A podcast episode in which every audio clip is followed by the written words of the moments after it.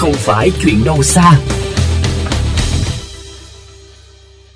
Thưa quý vị và các bạn, tình trạng chó thả rông nóng trở lại trong dư luận sau vụ người đàn ông bị chủ chó hành hung ở thành phố Hồ Chí Minh hay thông tin gia tăng số người bị chó mèo cắn dịp Tết. Không chỉ tiềm ẩn nguy cơ mất an toàn, an ninh trật tự mà vệ sinh môi trường cũng bị ảnh hưởng khi chủ vật nuôi vô tư để thú cưng phóng uế bừa bãi. Chó mèo thì sáng người ta hay thả ra, nó hay đi phòng uế ra đường. Có những trường hợp là anh chèn vào những bãi thải ra ra đường ấy, phải quay về để anh rửa. Rất bất tiện ấy.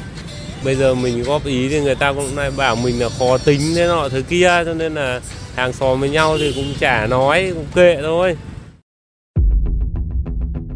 Đó là câu chuyện của anh Vũ Đức Lượng ở phường Sài Đồng, quận Long Biên, Hà Nội và cũng là bức xúc chung của rất nhiều người khi tình trạng vật nuôi phòng uế bừa bãi đã tồn tại rất nhiều năm. Em hay thấy ở các khu vực ờ, công viên, các nơi công cộng chủ dắt đi xong rồi pet được thả ra và vệ sinh bừa bãi. Có người thì họ rất ý thức họ có cái sẻng con là cái túi họ hót đi nhưng mà có người thì người ta cứ thế là đi thôi. Rất là mất vệ sinh và mất mỹ quan phiền hà vô cùng.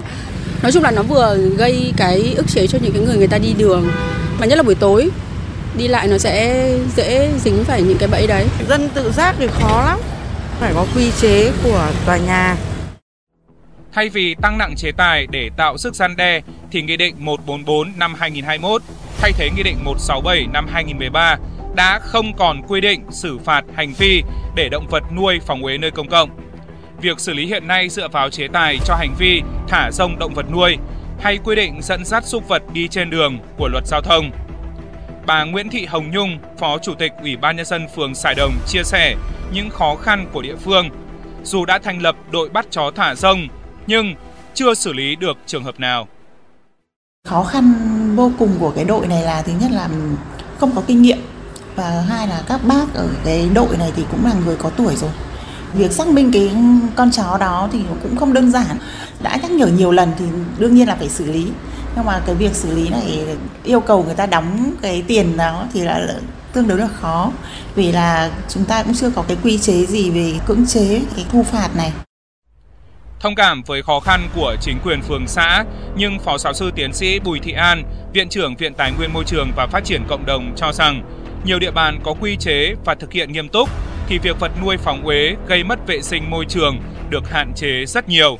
Còn nơi nào tổ chức thực hiện và giám sát chưa tốt thì nơi đó có hiện tượng nhờn luật.